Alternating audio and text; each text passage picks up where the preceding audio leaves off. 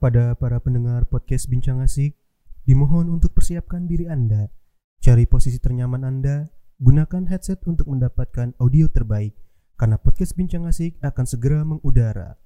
3, 2, 1, take off.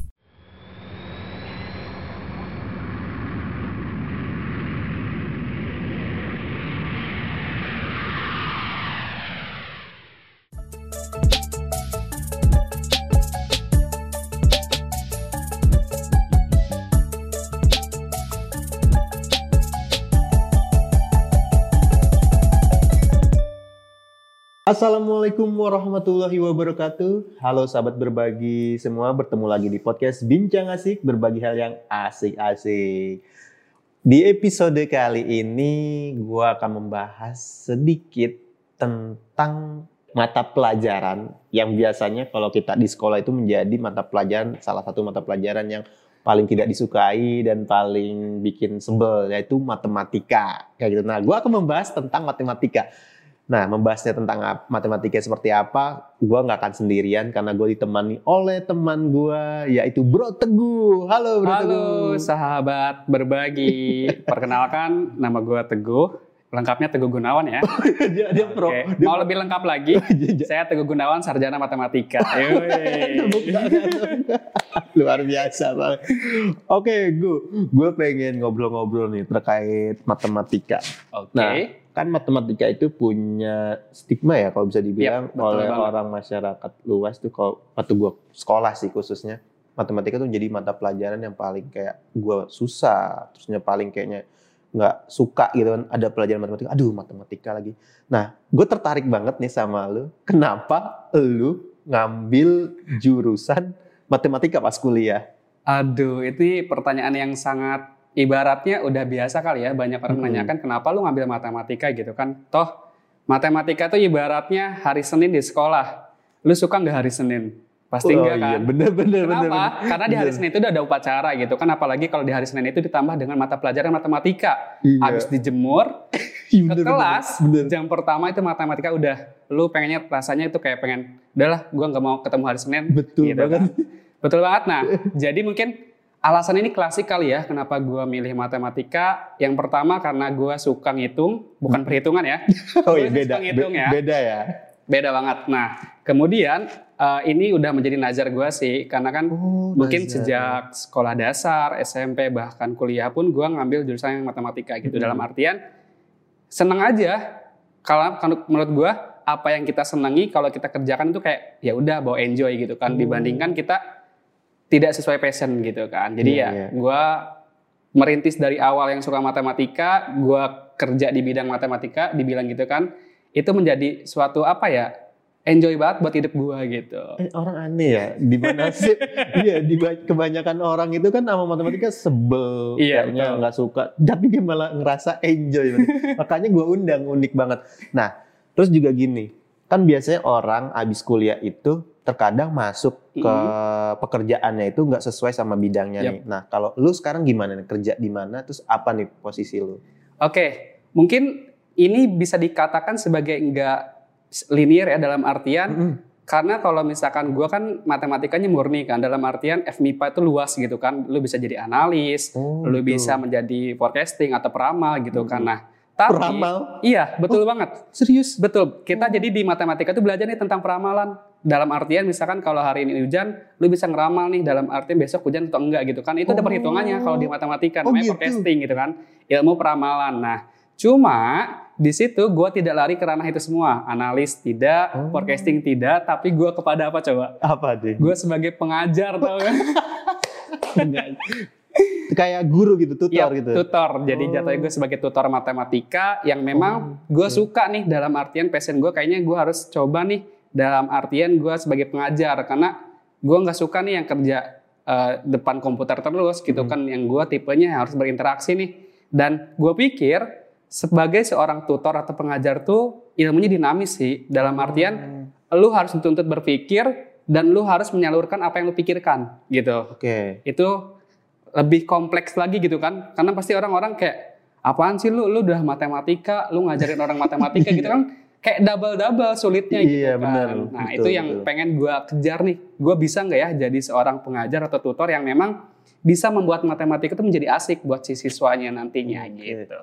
Nah, sebenarnya banyak banget pertanyaan, cuma gue satu-satu dulu aja Oke. ya. Tadi gue tertarik banget. Yang pertama, lu kan jadi pengajar matematika kayak gitu.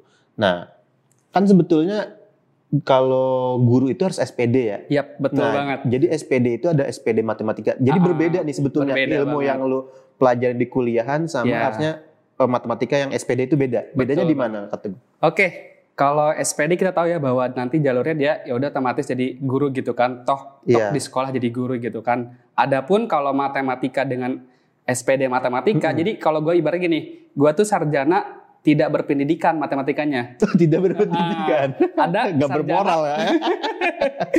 ada sarjana yang berpendidikan matematikanya. Jadi ada dua ya. Jadi kalau misalkan SPD khususnya dia di matematika dia SPD aja. Cuma kalau dia murni itu dulu gelarnya tuh sarjana sains karena masuknya sains kan. Oh, sains. Tapi sekarang udah dua tahun atau tiga tahun di atas gua, angkatan gua itu udah jadi spesifik. Jadi sarjana apa lu? Sarjana matematika. gitu. Singkatannya di SMAT. SMAT. Oh, Iya SMAT. Jadi sarjana Oke. matematika. Ya, Keren, keren. Kayak gitu ya. ya mungkin kemudian tadi Bro Prima nanya nih, apa sih perbedaannya selain dari gelar atau Iya, itu? iya betul. Nah, dari luang lingkup pembelajaran sih. Mm-mm. Kalau mungkin dari eh, SPD matematika atau keguruan dalam matematika itu pasti ibaratnya ya lo harus mau nggak mau belajar nih tentang misalkan karakteristik, karakteristik siswa tuh kayak gimana Hmm. gitu kan. Lo harus mempelajari ilmu keguruannya gitu kan. Tapi kalau di sarjana matematika atau khususnya FMIPA nggak ada tuh tentang keguruan sama sekali karena kan bukan Oh, ranahnya kan. Iya, iya, iya. Cuma akan lu mendapatkan lebih kompleks ilmunya, lebih luas. Dalam Oke. artian, ah kalau SPD, kalau misalnya rentang ilmunya misalkan 5 nih, nah lu bisa di atas 5. Kalau di matematika tuh bisa lebih banyak, luas, dan banyak cabangnya juga oke. gitu. Jadi kalau bisa gue simpulin mungkin nih, nanti lo koreksi ya. Kalau SPD matematika itu misalnya kalau kita alfabet dia hanya belajar dari A sampai E misalnya dan dia tambahannya itu adalah teknik-teknik mengajar. Ah, betul. Kalau lu karena lu matematika murni, lu ya matematik matematika full dari A sampai Z Betul kupas banget. gitu. Jadi kalau saya- Oke. dari segi matematikanya ya, itu lebih luas yang murninya sih. Cuma kalau misalkan keguruan ya tadi plusnya dengan Ada bagaimana sih cara ngajar kita mendidik gitu ya. siswa atau bagaimana gitu.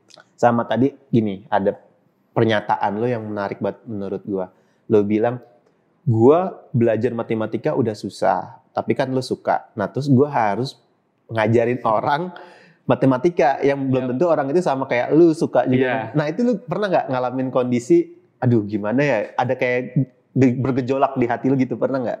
Oke, mungkin ini apa ya? Lucu juga sih karena gue selalu dihadapkan dengan gue tuh dalam artian dipercaya orang gitu kan. Dalam masa sekolah gue menengah atas gue jadi asgur tuh jadi asisten guru Wis, di matematika keren, gitu kan. keren, keren. yang mana harusnya siswa mendapatkan ilmu tapi gue siswa sebagai pemberi ilmu. Wih, bukan dalam artian luas ya cuma Iya, iya.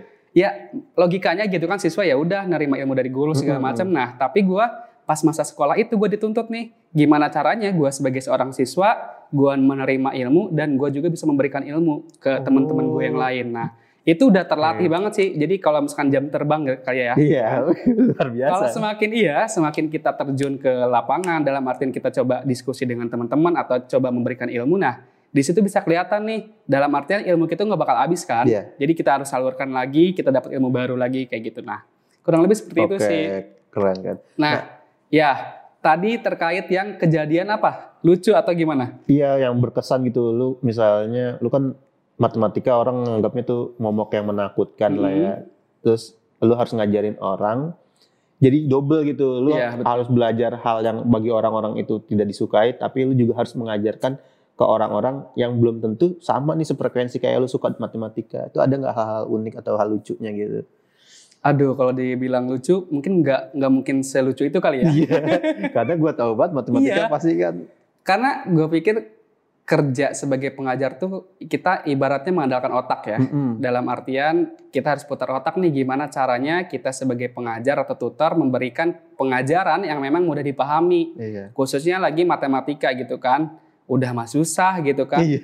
Kemudian kita harus cara mengajarkan gimana ya. Paling kalau gue pribadi, eh, kalau gue menemukan cara simple, gue kasih ke siswa itu. Dalam artian Hmm. kita tidak menghindari prosesnya gitu kan. Lu misalkan mau mencari luas segitiga, misalkan itu kan setengah kali alas kali Waduh. tinggi gitu kan. Iya. Nah, lu nggak mungkin kasih cara cepet ya udah lu tentuin alas tentuin tinggi, tapi lu tahu prosesnya mana bagian tingginya, mana bagian alasnya, kenapa bisa dibagi dua gitu kan. Nah, jadi dari proses itu kita apa ibaratnya kita kasih tahu dulu nih proses dapat dari sini. Nah, jadi ketika nanti siswa udah nggak belajar lagi dia masih ingat tentang prosesnya kayak Oh, gitu. Lebih lebih kepada apa ya? Menyampaikan cara cepet sih, cuma Iya. tidak melupakan si prosesnya gitu. Iya, karena gue waktu gue sekolah sih, walaupun gue jelek nilai matematika gue, gue inget banget matematika itu sebenarnya ada dua cara, cara cepat Iya, dan betul cara banget. lengkap ya, Iya, kayak proses gitu. Proses. Nah, nih bener nggak? Lu kan ibaratnya sudah dalam lah ya mendalami matematika kalau gue bisa bilang. Ada orang yang pernah ber- berpendapat kayak gini, matematika itu akan bisa lu pahamin tidak hanya dengan baca, tetapi harus banyak latihan. Betul banget, gue setuju sih dengan gitu. argumen itu. Karena berbeda ya seperti mata pelajaran lain, kalau misalkan deskriptif bentuknya kayak Iya. misalkan bahasa Indonesia, cukup nih dengan literasi, perbanyak bacaan kita segala macam, dengar berita segala macam. Tapi kalau di matematika tuh nggak berlaku, cukup kita baca doang. Kadang kalau kita baca doang, ini maksudnya apa gitu kan? Banyak notasi atau penulisan yang kita lazim gitu untuk Iya. melihatnya gitu kan. Nah, makanya itu gue setuju banget nih kalau ada orang-orang mengatakan bahwa matematika itu tidak cukup kita baca, kita pahami, tapi kita harus implementasikan. Dengan apa? Ya udah lu kerjain soal-soal yang sesuai dengan tema apa materi yang lu pelajari. Kayak gitu sih lebih Oh. kepada apa ya? Selain kita memahami, kita juga ada actionnya gitu. Iya. Dalam artian ya udah lu tangan lu harus gerak gitu. Berarti pendapat itu hampir disetujui oleh orang-orang matematika. Yap, betul ya, banget. Gitu. Nah, terus sahabat berbagi semua, gua kan temenan ya sama Bro Teguh gitu Iya. kan. Gue juga sempet ngeliat dia ngajar nih. Aduh, Nah, malu banget gue kayaknya dilihatin ngajar. Iya kan? Gue sempet nih ngeliat dia proses dia ngajarin gitu kan. Ada beberapa hal yang menurut gue unik banget nih dari teman gue ini ngajarin matematika. Dia itu perkenalan pakai pantun, tapi pantunnya itu berhubungan matematika. Coba dong pantun, pantun masih ingat nggak lu pantunnya apa? Ingat banget nih. Jadi Coba apa? ini pantun ini tercipta ketika gua adalah ngajar gitu kan dalam Iya. satu event dalam artian itu kan virtual ya. Hmm. Nah, gimana nih matematika tuh tidak menakutkan tapi sebenarnya itu buat gua malu sih sebenarnya. pantun itu buat gua malu gitu kan. Tapi ya mau nggak mau kita harus berbuat asik dulu nih sebelum kita pembelajaran matematika. Nah, gua ada satu pantun bahwa gua melibatkan persamaan di situ. Eh, Di mana pantunnya gini, 2x tambah 3 sama dengan 7. Halo, perkenalkan saya Kak Teguh. Wah, gitu kan. Jadi, dia cuma tujuh sama teguhnya Betul doang. banget. Jadi gue hanya ngambil imbuhan H sama hak nama gue gitu kan. Jadi 2x tambah 7 sama dengan eh, 2x tambah 3 sama dengan 7. Halo, perkenalkan saya Kak Teguh. Cukup itu doang. respon respon siswa lu gimana tuh? Nah, karena kan selain gue secara vis- secara audio atau dalam artian gue ngomong gitu kan, Eh. juga gue nampilin juga tuh di PPT gitu kan. Muncul nih 2x tambah 3 sama dengan 7. Pasti saya bingung dong. Baru pertama kali masuk kok udah ada soal gitu kan. Ternyata pas di bawahnya ada keterangan. Halo, perkenalkan saya Kak Teguh pada ngakak dong. Nah, selain itu, selain dia pakai pantun, gue juga sempet ngeliat dia ini, emang anak an- apa ya orangnya kreatif banget nih temen gue ini. Dia tuh sampai search di YouTube ada sebuah lagu Oh iya. tentang trigonometri ya, tentang betul. trigonometri. Mungkin untuk sahabat berbagi kita sekilas dengerin dulu nih lagunya ya. Berikut eh, cuplikan lagunya dari nanti YouTube-nya akan gue sebutin dari mana kayak gitu.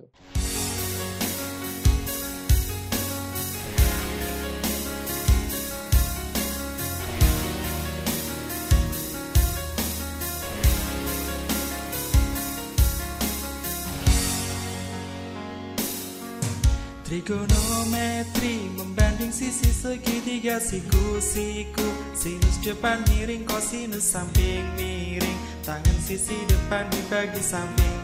Hafalkan nilai sudut-sudut istimewanya. Bukalah jemari tangan kirimu saja. Tuliskan 0, 30, 45, 60 serta 90 Selanjutnya tentukan hasilnya